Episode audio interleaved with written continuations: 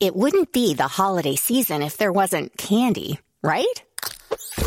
Celebrate the holiday season with the Holiday Crush. They've sprinkled candy with a holiday theme and fun packed challenges every week for five whole weeks, finishing on January 4th. The more challenges you complete, the better your chances of unwrapping delicious rewards. So, are you ready to crush the holidays? Play the Holiday Crush now. Download it from the App Store, Google Play, or Windows Store for free. Terms and conditions apply.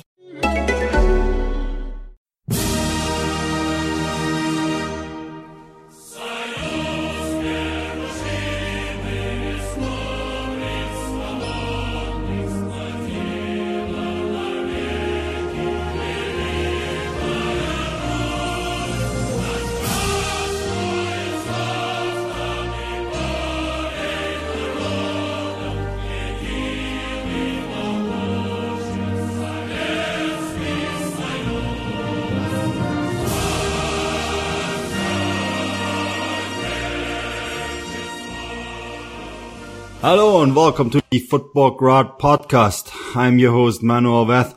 And as always, I'm joined by Andrew Flint. And I think Andrew, you are back from your travels, aren't you? You're back in Siberia, back in Mother Russia. Yeah. Um, busy days in Moscow and- all over. yeah, I'm, I'm, I'm, definitely back in Siberia because it's now snowing. Um, winter has already arrived here at the beginning of October. So, um, yeah, it's, uh, well, it's, it's okay for now, but the next six months will be quite cold. So I'm um, looking forward to podcasting more than being outside, if I'm honest. Yeah, uh, it's getting cold here too today. It was my first bike ride where there wasn't a two in front of the zero. And I mean plus 20, not minus Andrew.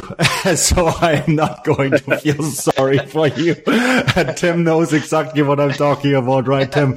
It's beautiful here on the West Coast, isn't it? It's October and it's still summer. Exactly. It has been so amazing. I wore shorts today. I hate you. sorry, Andrew. We're sorry. we do actually live in Canada. It's supposed to be cold here, but hey, it's the California of Canada, isn't it? exactly. so, Tim, all good with you? You probably had a few busy days as well. Um, enjoyed the football over the weekend? Exactly, yeah, I did. Well, for me, obviously, mostly was the Spartak's game, and uh, it was a great game. So I'm actually uh, first time in a while in a very exciting mood. Uh, that's what I like to hear. It means if if you had a great time, Andrew didn't, and uh, we'll get into that. Yeah, thanks again, Tim. Cheers. First, we'll, sorry, talk, we'll talk about the weather and then about the football, and you know we'll, we'll get on to all of this, you know, in, in due time, in due time. But um, someone who, or a team that's having a much better uh, week coming up, I think is Russia. And um, that's because Russia actually found an international opponent to play a, a friendly against, and that's uh, that's very good news because the the last international friendly was against the Dynamo Moscow at the Khimki Arena, glorious Khimki, built for scientists, not for football. Anyhow, Andrew, they're playing South Korea on Saturday, I believe. And that's actually, you know, Heung-min Son is coming to town. That's going to be an interesting game. Well, it is. I mean, South Korea, one of the top sides in Asia, and um, I actually think is a very sensible opponent because if you look at the friendlies that Russia have played over the last few months, you know, the likes of Romania, Costa Rica, the Confederations Cup as well, of course. Um, you know, Costa Rica was a good opponent to play. I thought. Um, you know, they're one of the strongest in the Concacaf region, um, but they haven't really played um, any of the um, of the Asian Confederation. So, having South Korea coming up and then Iran later, uh, I actually think are two very strong opponents, but also useful to give a more rounded experience of the opponents that they may well be facing next summer. And that's the point of the international friendlies, not jutting off to the scientific region of Moscow to play Dynamo. Um, so this actually might be a useful couple of friendlies for once, which is an unusual experience for us Russian football fans. Yeah, I would go along with that. I, I wrote the preview for this game on uh, for futbolgrad.com and I, I think this is actually going to be a really interesting game, not just because um, not just because of the the opponent. South Korea, I think, is actually a very good opponent. It's one of the top countries at, in the AFC. Uh, they, they, struggled a little bit with qualification. Um, it didn't look too great for them at times, but they did manage to finish in one of those two top spots in their group, which means that they're through. And um, I think that they're going to provide a a good challenge, and b it's a country that is qualified for the World Cup, so they will be there. And I think that's it's it's going to be good for Stanislav Cherchesov and his man to test themselves against this team, right, Tim? And uh, some really good call-ups, I think, as well. I mean, we saw some of these players against Dynamo Moscow, but Coca Rausch, for example, from Köln, uh, Mario Fernandes, um, who's finally, um, I think, eligible to play. He will probably feature as well and uh, Daler Kuzayev who, from Zenit, who I think is actually the revelation of of the season.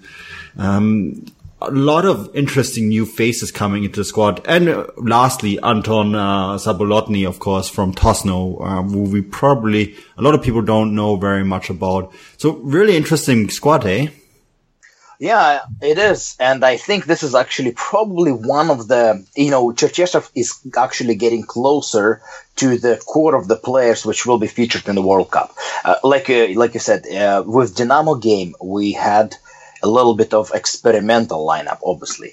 And with this one, I think he started to calling up people who he actually planning to use there. Of course, a couple of exceptions. I don't think Anton Zabolotny will make it to the final squad, but who knows? Maybe he will have the great rest of the year and he will be actually one of the best strikers in the country. Also, there's no Dzyuba, so there are still a couple of little questions, but in my opinion, those are the players who um, Stanislav Cherchesov uh, thinks will be the core of the team. And I agree, completely agree with you. Daler Kuzayev, probably the best young player uh, of the season. And I'm so excited to see him and good luck. He is a new, um, probably the best young player right now. Yeah, he's a fascinating player. I mean, it's, um, in a country that's that's been kind of deprived a little bit of talents all of a sudden when you when you look at the squad andrew um, we got golovin we got miranchuk we got actually both miranchuk twins in the squad both are 21 mm. we got uh, kuzayev um, we got Poloz, uh, Zabolotny, yes, they're a little bit older. They're both 26. Um, in defense, we got your buddy Kutepov. Um, Enrique. And Chernov, 24. Yes. And yes. Dzhikiya, 23. Um, this is actually looking, oh, Ostoyev, of course, 24. This is actually looking like a side that has the right age balance, which is something that has always been heavily criticized. But you, you see you know, there's a couple guys in here that are over 30. Zhirkov, for example, he's 34. Uh, Samedov is 33. Um, Tarasov is 30, although I don't think he's actually going to make the World Cup. And then, of course, Akinfeev is 31. But, um, the spine of the team is no longer made up of 35, 36 year olds. And that's refreshing, isn't it, Andrew?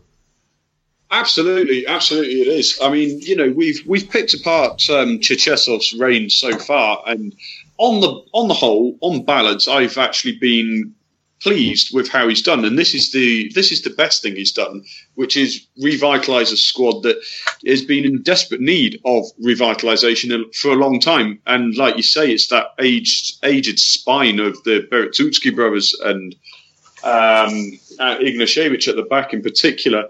Um, you know, the likes of Igor Denisov, who I actually do think could he could, on talent alone, forget the long term future in the squad, but talent alone could be a contender for the World Cup squad. But I get the I get the distinct impression that Cherchesov um, is not going to forgive him for calling him a clown um, a fair few months ago.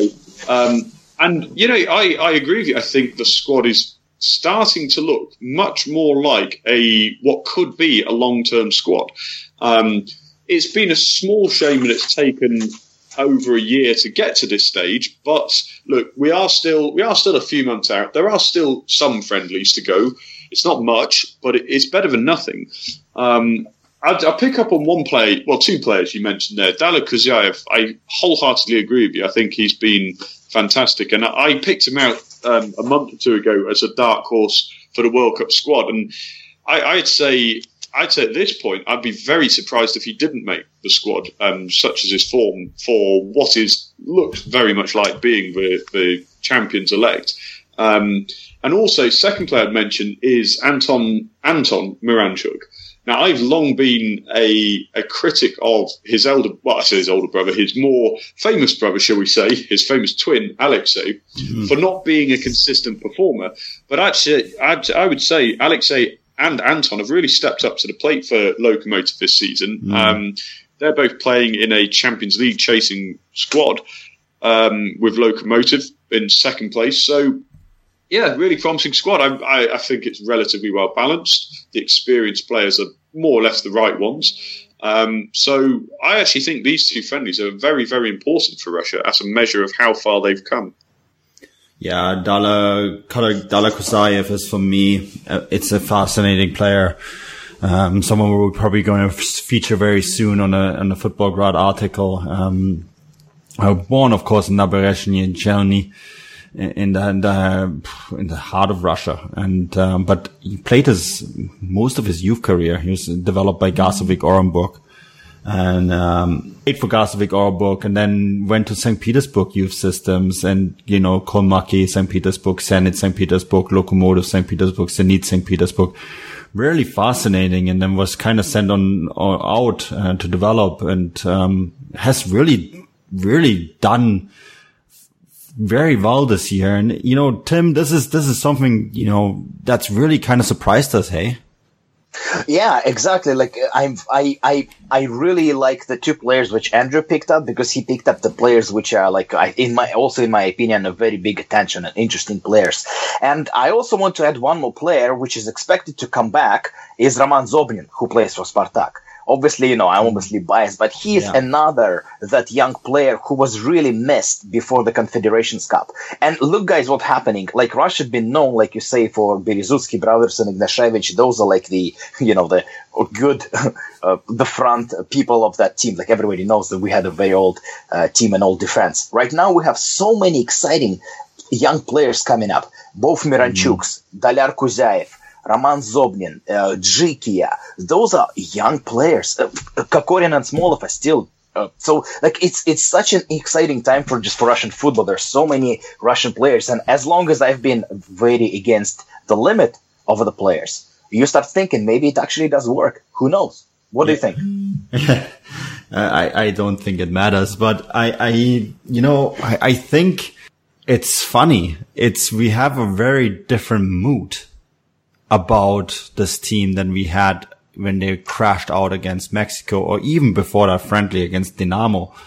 Now looking at the side, um, it feels positive, doesn't it, Tim? I mean, yes, you know, no, that the, the, I, I, still, I'm personally still against the limitation. I don't think it works. But on the other hand, you see teams like Tosno, you know, um, Tosno are providing two players to the side um, Zabolotny and um, Chernov, of course.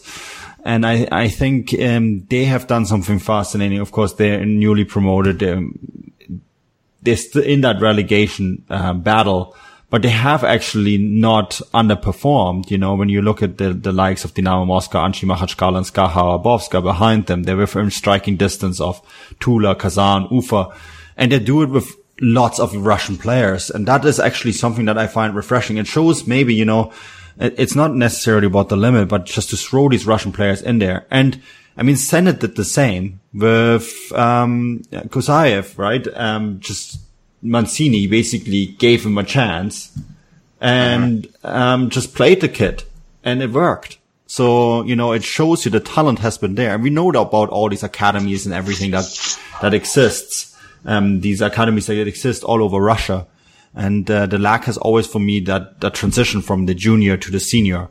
And um, we're kind of seeing that now, maybe just in time. Maybe there is just in time um, to still pull something off at the World Cup. Of course, I'm not talking about the title, but to be competitive at this tournament, which I think that's all that Russia really wants.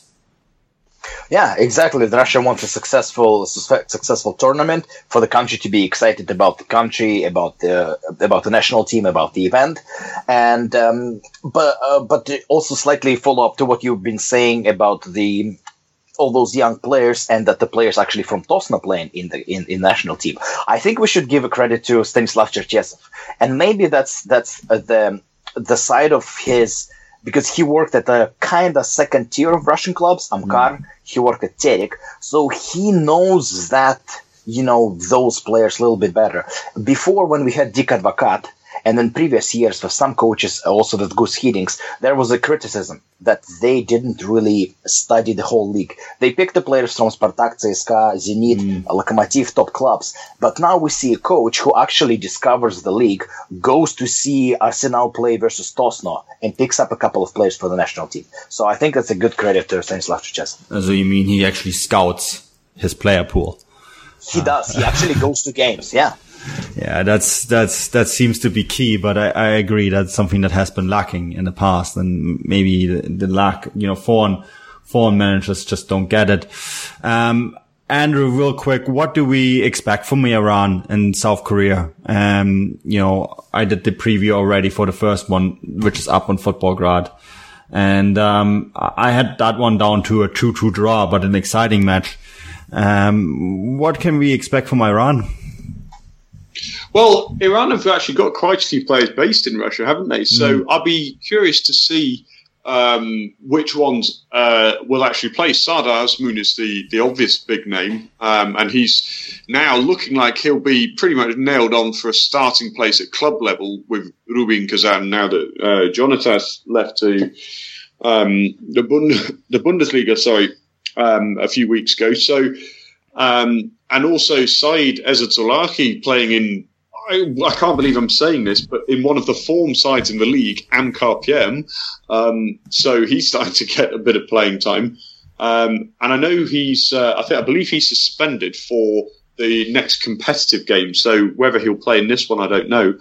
Um, but Iran have long been one of the, you know, one of the really, real big powerhouses of the Asian um, of the Asian Confederation. But like I say, a few of their players have experience in Russia. So for the Iran game, I would expect Russia to win. Um, it depends what message Cherchesov is sending to his players now. Is it still predominantly right? Show me what you can do. Put your put a marker down for the final squad, um, i.e., going for performance over the results specifically, um, or is he going to think right? I need to get some wins under my belt just to keep the confidence and faith in the team from supporters, from the media.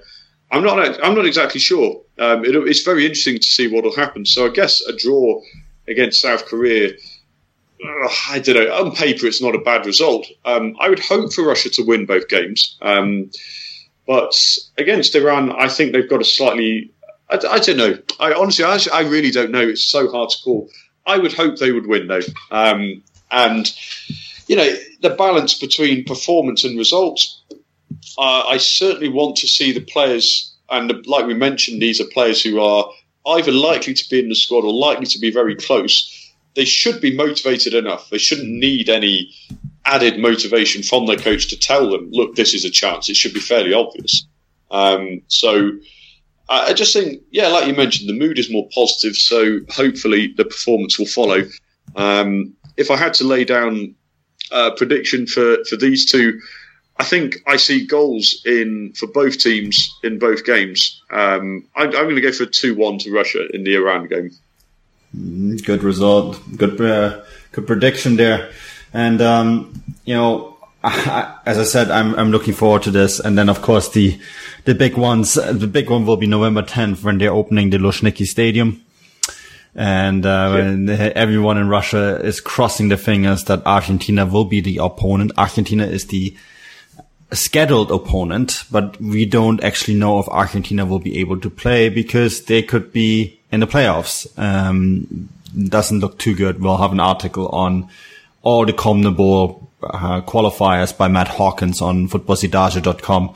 Probably by the time this podcast comes out, but Argentina, you have, of course, uh, you're hoping they're making it right, Andrew, because you want to go and see it. So, um, we'll keep an eye on that. But another team um, in the Futbolgrad universe that's having two huge matches come up, Tim, is Ukraine. You you brought us, you brought yeah from uh, from across the border. Um, wow, that Group I. I'm gonna just rattle that off real quick. Croatia first with 16 points, followed by Iceland with 16 points. Third at Turkey with 14 points, and Ukraine at 14 uh, fourth with 14 points. That's tight. That's really tight. We don't actually know who of those four teams will end up where at this point. Exciting, isn't it? Yeah, it is, and it is, and like um, I'm hoping that Ukraine will will make it. Exactly, like you know, it's it's I have like I like Croatia. Iceland was has been a very exciting team, especially given their performance uh, against England and just like recent performance. Um, Ukraine, I'm excited about. Turkey also is exciting team. So it's it's really it's really yeah, it's it's it's it's probably is it the craziest group on on the qualifying right now in Euro? Yeah, definitely. I think this is the I mean, I, I have to go through it again, but I'm pretty sure this is the only group where four teams uh, can still end up in the top two position, two, two positions, and also still end up not making it at all. The only group that comes close is Group E with Poland, Montenegro, Denmark. Mm. Poland on 19, Montenegro on 16, Denmark on 16. Um, yeah, it's when you, when you scroll through it, it's the only one with four contenders left. So, and, and I'm looking right now at the schedule. It's so exciting. October 6th, Turkey versus Iceland, and then October 9, Ukraine, Croatia. So you have pretty much like, you know, like the one-on-one uh, games. This is crazy exciting. Yeah, it is exciting because it's basically like playoffs. Before the playoffs even start, we'll have playoffs and this. And, um, Turkey and Iceland, of course, they're going to take points off each other on match day mm-hmm. nine in uh, they're playing at the new Eskişehir Stadium in Eskişehir. Um, that's going to be an exciting one. Uh, Ukraine are not in Kosovo than Albania because Ukraine are one of the countries that have not recognized Kosovo as a country. And therefore, um, the two countries cannot travel into, travel to each other, um, citizens of the two countries. So the first match took place in Poland this match will take place at the Loro Borici Stadium in Skopje in Albania, so just across the border. But at the same time, that's still going to be an interesting game, right, Andrew? I mean, Kosovo is such a new country and they, they're really just starting to get, you know, their, their feet wet on, on international soil, really. Um, so that this will be an opponent that Ukraine should beat, but at the same time should be wary about, right? Yeah, I definitely, I definitely would agree with you on on the second point in particular because you know when you when you think of a lot of the newest international sides, I think of Gibraltar, for example, um, with their British connection, and they they will be whipping boys for quite some considerable time given their the size. But Kosovo, they, if you if you actually consider all of the players who have at least part Kosovan nationality over the last five, ten years, you could put together a very, very serious contender for the World Cup qualification. A lot of them now play for Switzerland. I think of mm-hmm. uh, Granit Xhaka, for example. Um, and uh, you know there are other players like Bernard Berisha who's play who plays in Russia and has really impressed me for a long time. Um, uh, Valon Berisha, you know these are these are players who are not just you know making up the numbers. Um, however, like you mentioned, they they are a team that Ukraine have have got to be looking to beat. Um, they've not won the entire campaign, and like you mentioned with the Turkey Iceland game, it means that Ukraine know if they win, then they're guaranteed to move up to at least third. Um, and then that last, oh god, that last round of fixtures, Ukraine at home to Croatia, that is just going to be absolutely huge. That game, um, you know, Turkey playing Finland away. Yes, not okay. They should be winning that one. Um, Iceland at home to Kosovo, you'd you'd imagine is pretty much a guaranteed Iceland win. So they can't rely on Iceland dropping points in the final weekend. Um, but yeah, for now, let's take the first game first on on Friday. That Kosovo game, if they can wrap that up, um, get up to third, and then they know it is entirely in their hands to make at least second place. If results go their way, then perhaps they could even get that first spot. So, um, yeah, I mean, Ukraine have got a lot, quite a lot of pressure riding on them. To be fair, um, mm. because you know there will be that pressure of well, you should be beating Kosovo, but they're not. They're not a walkover side. Yes, the statistics say they're win, they they haven't won at all, but um, that doesn't mean they're they're that bad a side. So a lot of pressure on Ukraine, but I think they will have enough to do the job. Certainly on Friday.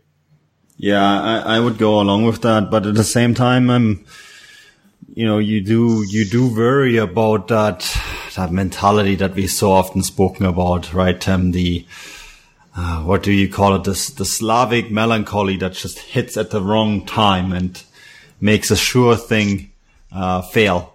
Um, and then you will probably see them get a draw in Kosovo and then a glorious match against Croatia where it all slips away at the last minute. It's all set up for it, isn't it? You tell me. I just experienced that a few weeks ago against Maribor, a game which uh, was supposed to be won by a supposed to be better team, but ended up being one-one. And exactly, this is we have this uh, Russian national team had those stories when we tied or like uh, lost to some opponents which we should have not done it. So there's always that risk. And I'm actually curious how is it going to be at that Albanian stadium for Kosovo? Like, I don't, it's probably close to Kosovo, so a lot of people can travel there and support will be there. But I think that might add, add an extra flavor to this game. And um, yeah, Ukraine, like I think Shevchenko said, we have like I think I, read he said we have two finals, and this is exactly how this uh, the team should approach it. It's actual final. It doesn't matter we're playing with one of the worst teams right now in Europe. It's the final. It's it's a must-win game. And if they take it to this approach, like for example, Germany side would, then they will be successful. If they take it as a relaxed because it's oh just Kosovo, then they will be in trouble. Yeah, although uh, Andrei Yarmolenko has taken the Bundesliga by storm, he's been in phenomenal form, and uh, he looks like a newly new player since he's joined Borussia Dortmund. He'll, he'll lead the charge. He's actually the top scorer in that group with five goals. So I'm optimistic. I think that they, they're going to get that win against Kosovo. They're going to get a decisive win. And then, uh, big match at the Olimpijski in Kiev. I've been to that stadium. Uh, I've been many times to that stadium. And that stadium will be full. There will be, you know, 75,000 people in that stadium and they will be roaring Ukraine forward. And, um, I, I can, I can see him do it, you know, get the two wins and go to Russia 2018 which would be a, a great story and maybe something that could help a little bit of reconciliation between the two countries and not, not all as well between Russia and Ukraine at the moment for various political reasons. And, uh, of course, the conflict in the Donbass always overshadows everything. So it'd be good for them to be there. Um, notable, couple notable things. Um, Marlos, uh, received his Ukrainian citizenship. Uh, Andrew, he's going to be a great addition. You know, he's of course part of that Shakhtar Donetsk side that um, surprised, well, surprised, eh, maybe Napoli, not us, but Napoli did quite well against Manchester City in England as well. And he's now a Ukrainian citizen. He's eligible to play for Ukraine. He's been called up to play for Ukraine. God, if we can see, him, we will see him in both those matches, and he can be a difference maker. Well, absolutely. Um, I mean, you know, there's uh, the, the discussion over naturalisation of foreign-born players is is one that's that's going to rattle on to the end of time. But the fact is that Marlos knows Ukrainian soccer. You know, he's he's been in the country, he knows the players very well, and it's you know, I I, I would say I don't want to get too down the rabbit hole of what's right and what's wrong, but the fact that he's played in the country for a long time. Um, and he's clearly very excited about it. It's an opportunity for him to play, you know, regular international football. You'd expect he will be one of the um, difference makers in the team. So, yeah, I think um, I, I, think fair play. You know, it's not mm. like Ukraine have gone around chasing um, just hoovering up as many Brazilians as they can purely for this purpose. The fact is, there are Brazilians playing, like we mentioned before, a number of times, particularly at uh, Shakhtar Donetsk, and they are integrated into the country. They they clearly love playing there, and um, yeah, I think uh, I think it's going to be very interesting to see how he takes his place in the team. But um, it's certainly a boost for Ukraine and uh, and a boost for Marlos personally as well. Yeah, he will become the second Brazilian to play for Ukraine after Edmar, who of course um, lives in the country still, and uh, the story goes that he was uh, got a rude wake up call to citizenship when he was called up by the Ukrainian army to fight Russian separatists in the Donbass. Um, didn't of course not go through, um, but. Yeah, uh, Marlos will become the second Ukrainian. Uh, similar story to Edmar as well. Edmar, of course, married a Ukrainian got citizenship, got a Ukrainian last name now as well, um, which apparently you have to if you have a Portuguese last name. Your last name changes to of course, the Ukrainian version of Cyrillic and then changes your name.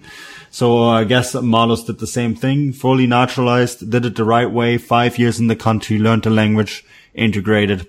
I have no problem with that. If a person likes to do that, we live in a, in, on a planet where, um, migration is, is something quite normal. So good luck to him.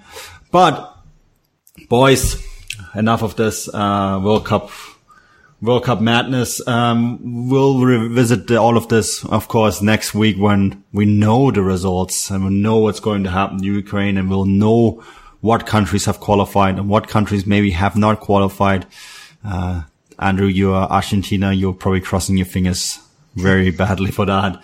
But oh, absolutely. Russian Football Premier League match day 12.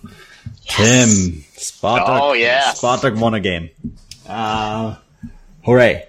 And it's actually looking pretty good for Spartak. And is, I'm going to you first because Spartak are sixth now in the league. You would say, well, that's not great. They won the championship last year. That's not a good position. But actually it is because uh, we're on match day 12. Still lots of football to be played. And it's only four points to third place Krasnodar.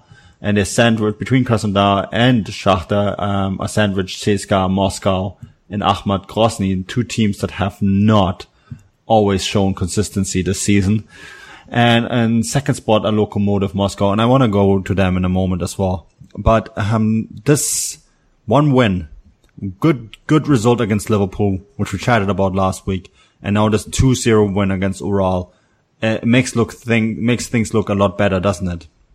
Absolutely. That was such a key game. And given the, what happens when the team comes back, then all teams come, come, come back from uh, the uh, international break. Spartak plays Akhmat because Akhmat and Spartak right now in 17 places. And then both teams are four points away from Krasnodar CSKA and those two play between each other. So what could happen? Spartak could really get to that uh, Champions League battle with the victory and correct result from uh, Krasnodar game. So the next match day in terms of Europa League, Champions League qualification is a very important in, at this point of the season. Uh, but going back to the Ural game, uh, Andrew, I'm sorry, but we were great. That was back Spartak. That was all season. It was great. I really enjoyed the game. Yeah, and yeah, I, I, I, can't, I, can't deny it. And to be fair, the, the, the general theme of the last, I don't know, five, six, seven Futbolgrad pods has been um, one of uh, well, not not the customary success for Spartak. So I'm pleased for you, buddy. I am. Um, Thank you. But um, you know, I, I to be fair, look, I mean, I'll I'll, I'll be favourable to Ural for for a moment here. To, to beat I mean, Ural on paper, yes, Spartak should be beating every day of the week. But Ural are a side that have only lost before this game once this season. Mm. They're full of confidence. They've got some of their best playmakers coming back. Um, and the pressure on Carrera must be absolutely immense. Um, not necessarily because, like Manny mentioned, the league results are picking up. You know, there's, you know, you're back into the European places. Um, but to yeah, to, to wrap up after an exhausting European game against Liverpool, to win 2 0 was, was a solid result. Um, and, you know, suddenly, suddenly life doesn't look too bad for you guys. You've got to be honest. You know, four points off Champions League places. Well, that's that's that's nothing. Um, Krasnodar having a wobble. They lost the last two. CSKA have got um, horrific injury to Pontus Wernbloom and Alexander mm. Golovin. So, you know, there's two massive players out for them on, on, already. Uh, say again, sorry, Tim. And Dzagoev as well. Well, I, I, mean, it's that's their He's midfield always injured.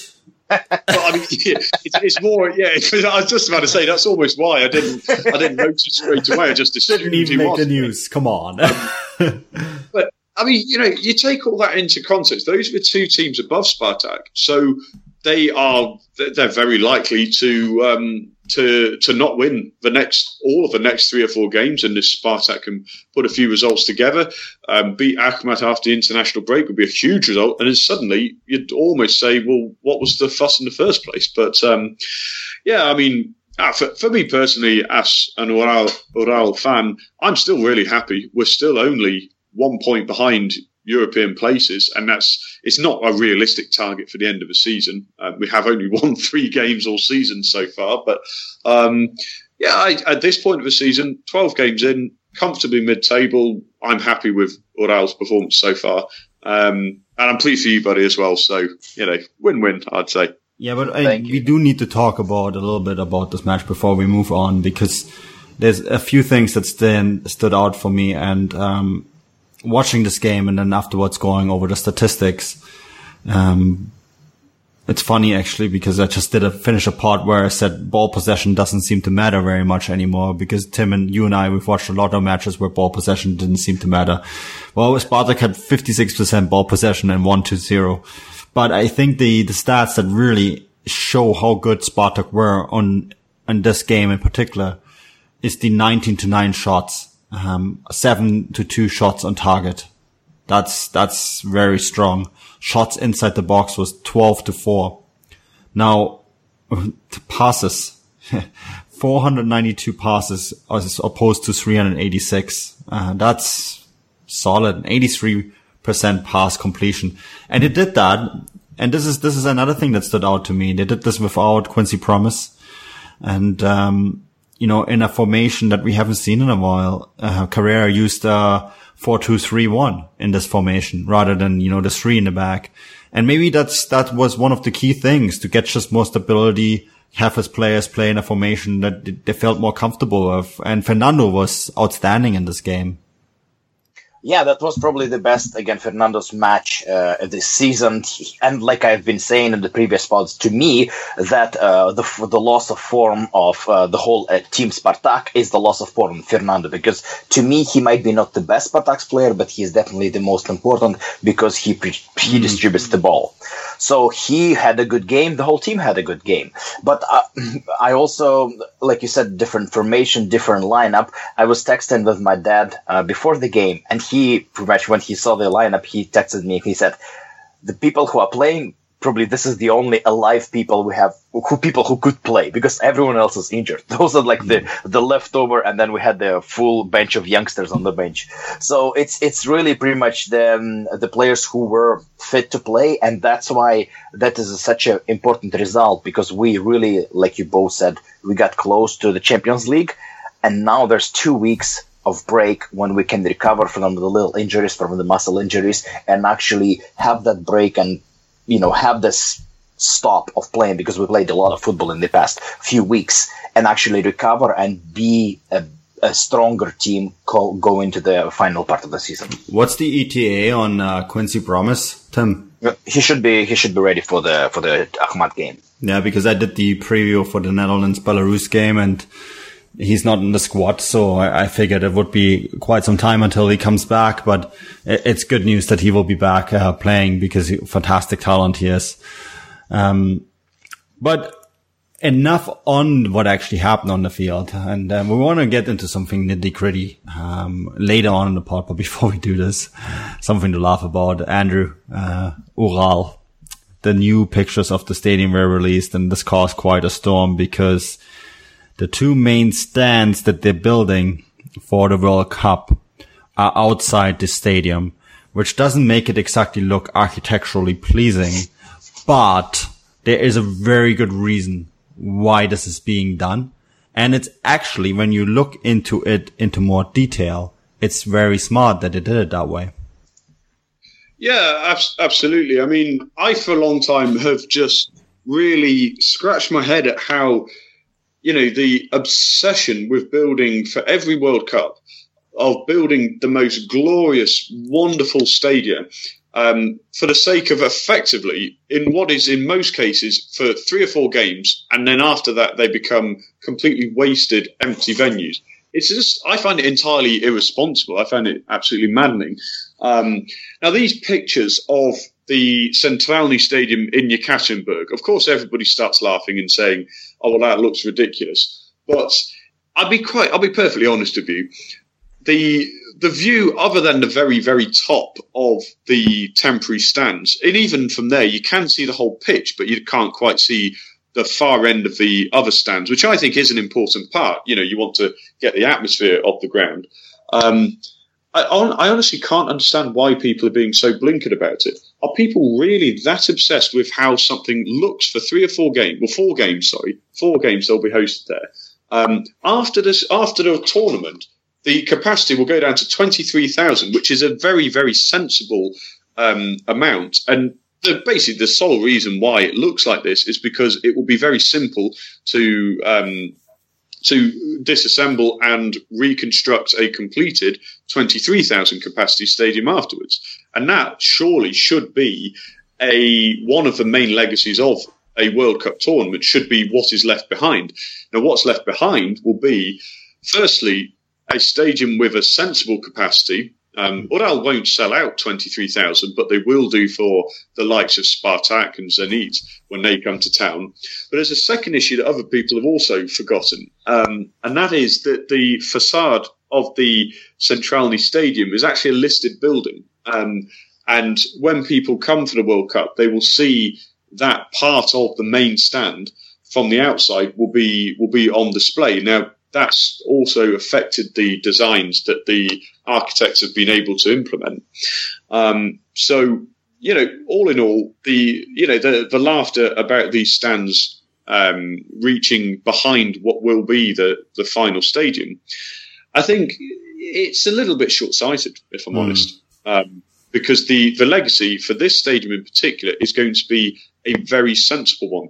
Um, so I, I, actually, for one, I'm I'm very pleased to see this design. It's sensible. The cost will be lower through reconstruction, and the legacy of the World Cup will be maintained. Yeah, I don't think I, you know my my opinion on that is quite clear. We, I think Russia can only lose. Um, on the one hand, the entire world will complain about white elephants, and then they're building a stadium that you know will actually have uh, in mind Ural's average capacity for regular Russian football Premier League games, um, which is, you know, a 23,000 stadium is what the club needs. They don't need a 35,000 seat stadium. They need one for 23,000 seats. And then all of a sudden, you know, it's a joke as well. So I think, um, the English media, of course, jumped on this. Few Twitter accounts jumped on this. The comments that were underneath, um, disrespectful, I would say, but, you know, um, it's, it's just the way it has been in the press and, the view this World Cup got. But I think, you know, honestly, that is a right decision. You know, you build a stadium so it can be used afterward because we, I, I've seen the stadiums in South Africa, what they look like, and I've been to Brazil and, um, Brazil is an absolute disaster now after the World Cup. And we don't want the same thing to happen in, uh, in Russia. So I think this is, this is a good idea, uh, personally. And, uh, something that we will follow up as a story on futbolgrad.com. But boys, the big nitty gritty topic. Transfermarkt.de. Uh, the, the geek side of all football lovers, the biggest database on the planet, the, the page that knows everything about every transfer value of every player all the way down to the seventh division in uh, Patagonia.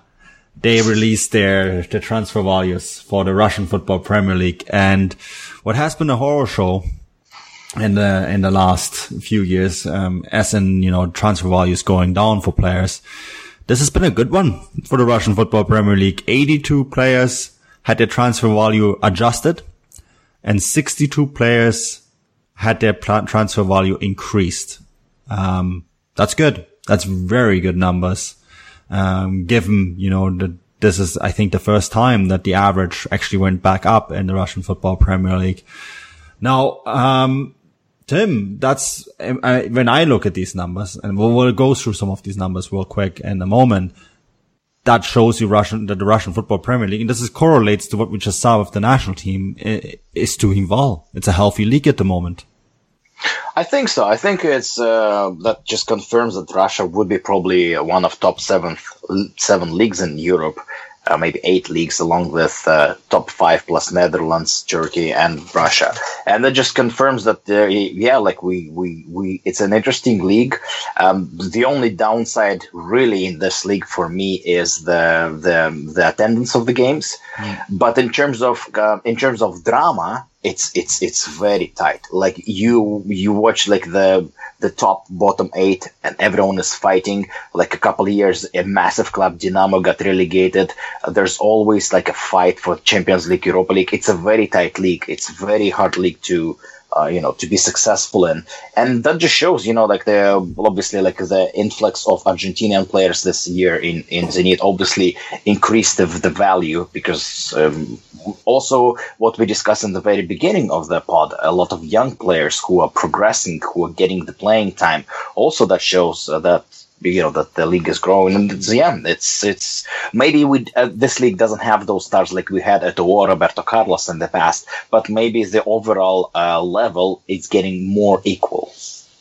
Yeah and that's that's something interesting you point out. And there, there's a couple guys in there that um, increase the value quite a lot. I mean alexander kokorin here's a guy that had this his i mean his highest transfer value was you know, was in, uh, in the 90 million euro range, um, a few years ago. And when he still played at Dynamo Moscow, uh, it dropped significantly because his performances weren't there.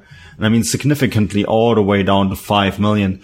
Now he's made a step up, um, from 5 million to 7.5. One of the reasons why, um, the, the agents at uh, Transfermarkt and the people that, that pour into the data value him a little lower um, now than when he played at Dinamo Moscow. It's not just performances, but it, it's Zenit is not a club that will sell, right? So it's it's it's it's hard to put a value on it.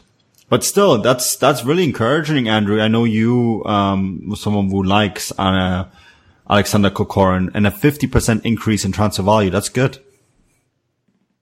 Yeah, absolutely, and fully deserved, uh, in my view, because you know we, he's hitting form at a brilliant time for club and country. You know, this is, you know, Zenit don't don't take a lack of silverware lightly, and um, he's really stepped up to the plate this season. And a lot of the criticism has been for him as as usually centered around his mentality. You know, whether he's got the right frame of mind, and I've always thought that that's a little bit of a lazy criticism because you know, the pressure on a guy like this with as much talent as he's had for so long, um, you know, such a young age, he's um, it's shown. I, I think it's shown phenomenal strength of character for him to get back to the form that he's in this season. Um, I mean, he's already scored way into double figures this season in all competitions, and his value um, going up to seven point five is I think I think it will go up again the next time the ratings um, are changed because, quite honestly, he's um, he's been uh, him alongside uh, Daler Kuzayev has been for me the the standout player for Zenit, and that's in Zenit's squad, which you know has been as full of new new talent and already has some outstanding players. So. I'm delighted for Kokorin, but I'm also delighted for the league, like you guys have alluded to already. You know, the fact that the yes, the overall standard of the league is is not it's not world class, um, but there is a lot of talent in the league that doesn't get the credit it's it's due. So I'm really pleased for Kokorin to get at least well recognition in this way. Um, but I expect his value to continue increasing, um, and long may it continue. Yeah, and uh, one thing that stood out for me in this, um, Tim and Andrew, is the the Lokomotiv players. You know, Alexei Miranchuk, his value went up to 7.5 million. Uh, Kverkvelia, his value went up to 4.5. And then there's Manuel Fernandes. Tim, he's, his transfer value went from 500,000 to 4 million. That's, uh, that's quite a lot. And, uh, you know, he has been, uh, he has been one of those, uh, very key players for Lokomotiv and Lokomotiv having a fantastic year and um, really resurgent. Um, you, you, know, a few few weeks ago, we got Alan Moore on, who, who knows the setup at, at Lokomotiv quite well with the, the German sporting director. And Erik Stoffelshaus, he, you can see his work at Lokomotiv um, and the, the adjustments made at the club. Can you not? I would also add uh, Yuri Semin's work. Yes, uh, absolutely. So, uh, as um, he's been criticized, and sometimes, for example, one of the biggest uh, Russian journalists, Vasily Utkin, he always criticizes mm. him, and he says that he is an old. He actually called him old man, old coach, out of date, outdated. Um, um, and he says yes, he was a good coach, but not anymore. Uh, you can kind of not be sure if, if Vasily Utkin is, is honest because he has a relationship with previous management of Lokomotiv who had conflict with Semin. But still, those opinions are around. And to me, this is just a, a, a perfect example how an experienced uh, coach can deliver results in the right environment. Um, there are rumors that there are still conflicts between him and, and the management of the club, but regardless of that, he delivers results and he, and he also adds um, the players are developing. He gave chances to both Miranchuks. Uh, you can see that how Mario Fernandes was pretty much on strike with the mm. previous uh, management now is the best player and, and uh, scores the, the fastest hat tricks in the Europa League. So you can see that there are some players uh, getting better. And to me, this is one of the most important uh, role of a coach to make a player better. Yeah, Solomon Kverkvelia is another one, one for me because he struggled a little bit at Rubin and uh, now went to um, Lokomotiv and really is resurrecting his career there. And, you know, that's, that's just a sign for me that the coach knows what he's doing. And I mean, the obvious sign is, is the standings. We're now 12 matches into the Russian football Premier League and uh, that's usually around when you can sort of see, uh, where, where it's going, right? And, um, they're second, two points behind Zenit And Zenit spent a lot of money this year and, you know, they're keeping pace with them. That is impressive uh, because Lokomotiv did not spend a lot of money at all. And, um, they went into this transfer window spending very little money and coming out of the, you know, now in this evaluation are one of the big financial winners. And that's hard to argue with. I, I don't know if it's Semin that all, does all the work or Stoffelshaus. Uh, we'll probably try to get Stoffelshaus on this pod at some point to do, to tell us maybe, give us a secret. Uh, that'd be fantastic. But I think, you know, Andrew, Lokomotiv, and I, I, we have to put an asterisk on it because Lokomotiv have started well in the season before and then dropped off. But this, they're looking good. And, uh, you know, it's not just the, the transfer evaluations, but it's also just the fact that they're, they're good in the standings. Absolutely. And, uh, I have to admit, I didn't see this start lasting as long as it has. Um, you know, like you mentioned, they haven't made a huge amount of of transfer dealings um, over the summer, and they have. Don't forget, they've lost their captain Vedran Corluka to a long term injury um, early this year. So, um, yeah, it's been it's been fascinating to watch for me. Like I say, uh, to watch both Miranchuk brothers, Anton Miranchuk, playing um, as often and as well as he has you know, I've always thought that Alexei Miranchuk has been a golden boy of young Russian football for, you know, at least the last couple of years, maybe longer. Um, and for his brother, for his twin brother, Anton, he's permanently going to be in his brother's shadow. And yet he's still, he's not going to surpass Alexei in ability per se, but he's, he's held his own and been a creative force for, for Lokomotiv. Um, yeah, the, the resurrection of a career of any player is always a beautiful thing to see. And Manuel Fernandes, I remember watching him when he joined Portsmouth in the English Premier League, and I thought he was a fantastically talented player then. Um, it never quite worked out for him in England long term anyway.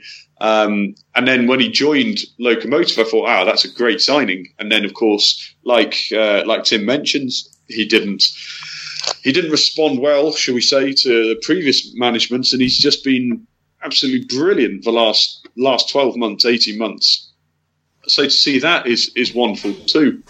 Um, yeah, I mean, you've got to give full credit to the backroom staff for this mm. because, like you say, if you haven't massively changed the playing personnel, then the preparation of who already is in the squad is obviously key to their resurgence. So, um, yeah, they, they may not hang on to Champions League football, but they're giving themselves a very good account. Um, five points clear of, of Krasnodar in third. So um, who knows? We may may well see the the shock of all shocks and Lokomotiv sneaking into a Champions League next year. No, we'll keep a close eye on that. We mentioned some players um, increased their value, among them Vitinho and Pedro Rocha.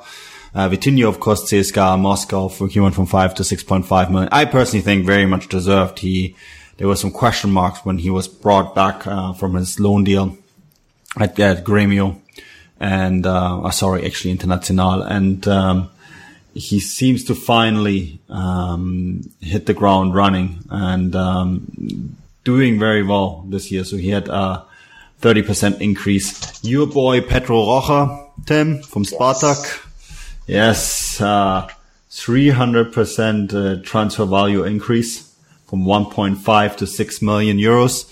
That's solid. Very strong. And I mean, justified. Of course, they, they paid a lot of money for him. Uh, by the way, I heard today the Luan deal is back on the table. So something that we can see over Christmas, maybe. So he might, yeah. he might join his buddy Pedro Rocha sooner rather than later. Something to keep an eye on. I think Pedro Rocha is a, is a great addition and he, he's, he's hit, hit the ground running as well. And, young, exciting player, and uh, it would be cool to see him line up with uh, Luan. But where there's winners, there is losers, and uh, Serdar Tasci, uh, another devaluation for him, former German national team player, and had a loan move to Bayern the season before last which did not quite work out very well. Seemed to be back in, in, you know, in the favor of Massimo Carrera, used him quite a bit, but uh, his stock seems to be falling. Tim. Well, I think, uh, see, going back to those Transfermarkt devaluations, I think that's the value of his contract and uh, his age, mm. because he is one of the highest paid players in Spartak so in order for him to go somewhere, you need to offer him money, like good money, as I understand. And he's been linked numerous times with links to Turkish club because he had has that connection. Um, but obviously he's uh, he's done his uh, knee ligament. How many? It was two times, maybe three times. Like it's it's a problem for him. So obviously, as an aging central defender, after a couple of uh, serious injuries on a big contract, you see him his value going down. Yeah, that's that's one on I keep on. And Andrew Artem Dzyuba, uh, my favorite striker in Russian football, the per- the perpetual offside machine, as I like to call him. His value seems to be dropping. He's been used a few more times by Mancini. But I, I think personally, I think he doesn't fit that system. Uh, Driussi is a better player for that system, as is Kokorin. Um, are we seeing a swan song for Artem Dzyuba at Zenit? Well, I I actually expected him to to leave possibly on loan at the end of the transfer window. I was surprised he stayed. And to be fair, like you mentioned, Mancini has has played him a little bit more. Um, but I get the feeling that he's not the first choice striker. He might be used for for rotation for Europa League for um, for cup games even. And I, I just long term, I don't see him in this squad because the thing is, beginning of the season when Roberto Mancini arrived under great fanfare. My first question was rather cynically, how long is Mancini likely to stay? He's quite a headstrong character, and if things don't go his way, if if his dealings are meddled with, will he say, right, that's it, I've had enough, I'm off? Um, in which case, you never know the new manager coming in to replace Mancini would might see some value in Dzyuba. However, after what we've seen so far, I think Mancini is likely to stay for a while. I think he's going to win the title this season, and that will give him direct Champions League football, and he will like a challenge of getting as much success in Europe as possible. So, for Dzyuba himself, what this means, I think long term, I don't think he's likely to stay. Whether Mancini is able to persuade him, look, you're still an important part of the squad, um, will he accept that? I don't know. But then you've got to think if he doesn't stay at Zenit, where will he go? Um, mm. I mean, he's not going to go to CSKA. They don't have the money. It's as simple as that. Lokomotiv possibly might find a place for him. Um, you know, Eder is only on loan this season, so next summer they'd need a target man. Um, Ari has got his injury problems and is in his 30s already, so possibly Lokomotiv Moscow might be an option. Um, Spartak, I don't see signing him um, just simply no. because no, similar there's reasons. No, there's no way back to Spartak. No, um, no way. Yeah, his, his time there, yeah, his his um, his reception after joining Zenit was hardly uh, a cordial one, shall we say? So, I mean, where else would he go? Um, would he leave mm. Russia? Um, possibly, but again, I've not heard really any noise at all the last two years for foreign clubs interested in him. So I think he'll stay, and I think he will probably become a squad player, not a first choice player. That's what I see long term for him. Um, so yeah, we'll have to wait and see though. Tim, real quick, is the fact that Dzyuba, we, we have not very much time left, but it's the fact that Dzyuba is not playing very much for Zenit anymore, a blessing in disguise for the Russian national team. Yes. There you got it. I, I, think we both know why. Uh, I, I, personally think it is because I think Dzyuba, if he scores lots of goals uh, in the Russian Football Premier League, he will play. And I don't think he should play for Russia. I think, you know, Smolov, Kokorin, all these guys are better, just better starters. But, uh, I'm glad you agree with me, Tim. I, no, Dzyuba, he's, he's had his chance at the last Euro and just purely judging by form, Kokorin and Smolov are in better form right now. It's the question how you'll put them on the on on the field. But uh, if you take it right now, Dzyuba is the, in a worse form than those two. So yeah, and you can play Alexei Miranchuk up top as well. Exactly. You know, so I, I and they're all better players, especially for that three-five-two system. Anyways, guys, we're, we're, I'm sad to be out of time. Fascinating discussion. And I think we, this is something that we can maybe carry across when we come back from this international break. Um, boys, Andrew, international break. As we mentioned, uh, we have all the previews coming. Some of them are already up on Futbolgrad. One of them, the German game, is up on Fußballstadt.com.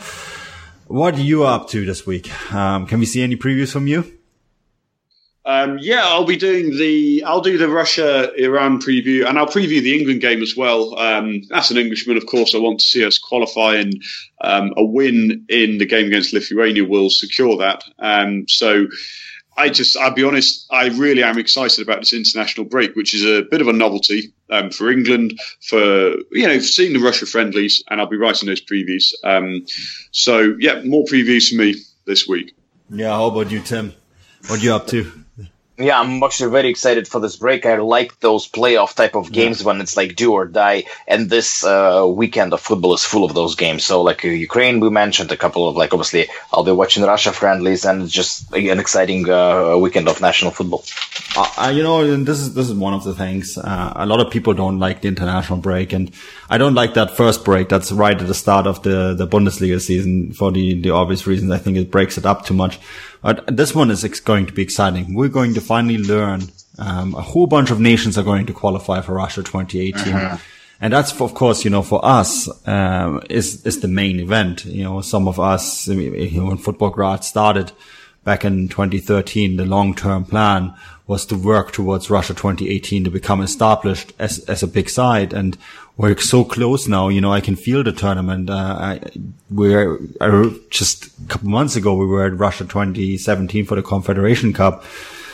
So I can feel, I can sense it, and there's a real sense of excitement um, with these countries slowly but surely all qualifying. So I'm excited for this week, and I'm going to keep a close eye on all the standings, and then you'll you'll get all the updates on futbolgrad.com, and we'll, we'll do a real big recap and welcoming some of the countries that we can um, watch next summer, of course, on next week's show. Well, until then, um, if if you enjoy what we're doing, or have any feedback, criticism, etc., of course, reach out to us on our Twitter account at Futbolgrad Live. Um, we're also on iTunes, um, so go check us out there. Please leave a review if if you enjoy what you hear. Um, we're on Facebook, Futbolgrad, and on Instagram, also at S Futbolgrad. Well, that's it from me. I was your host, Manuel Veth. Until next week, das Vidanje.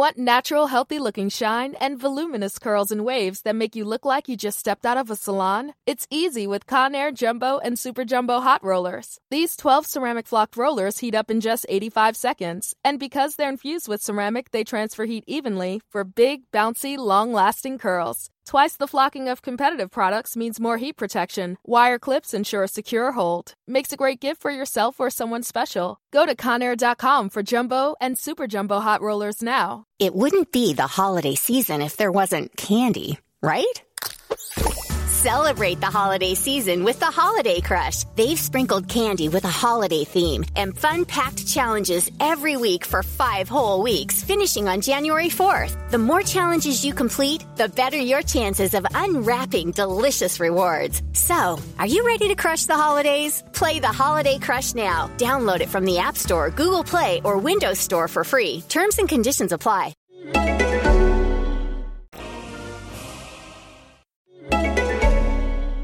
Imagine if you could dry, detangle, style, and volumize your hair all in one step. Well, it's easy with the Knot Doctor All in One Dryer Brush by Conair. Create beautiful blowout styles at home with a powerful 1000 watt motor for quick drying and Easy Glide Flexolite bristles for snag free detangling. Customize styling with three heat settings and use the cool shot to lock in your look. Ionic technology reduces frizz, bonus attachment volumizes your hair, makes a great gift for yourself or someone special. Go to Conair.com for the Knot Doctor All in One Dryer Brush now. Thank you for listening to Bleav. You can show support to your host by subscribing to the show and giving us a five star rating on your preferred platform. Check us out at Bleav.com and search for B L E A V on YouTube.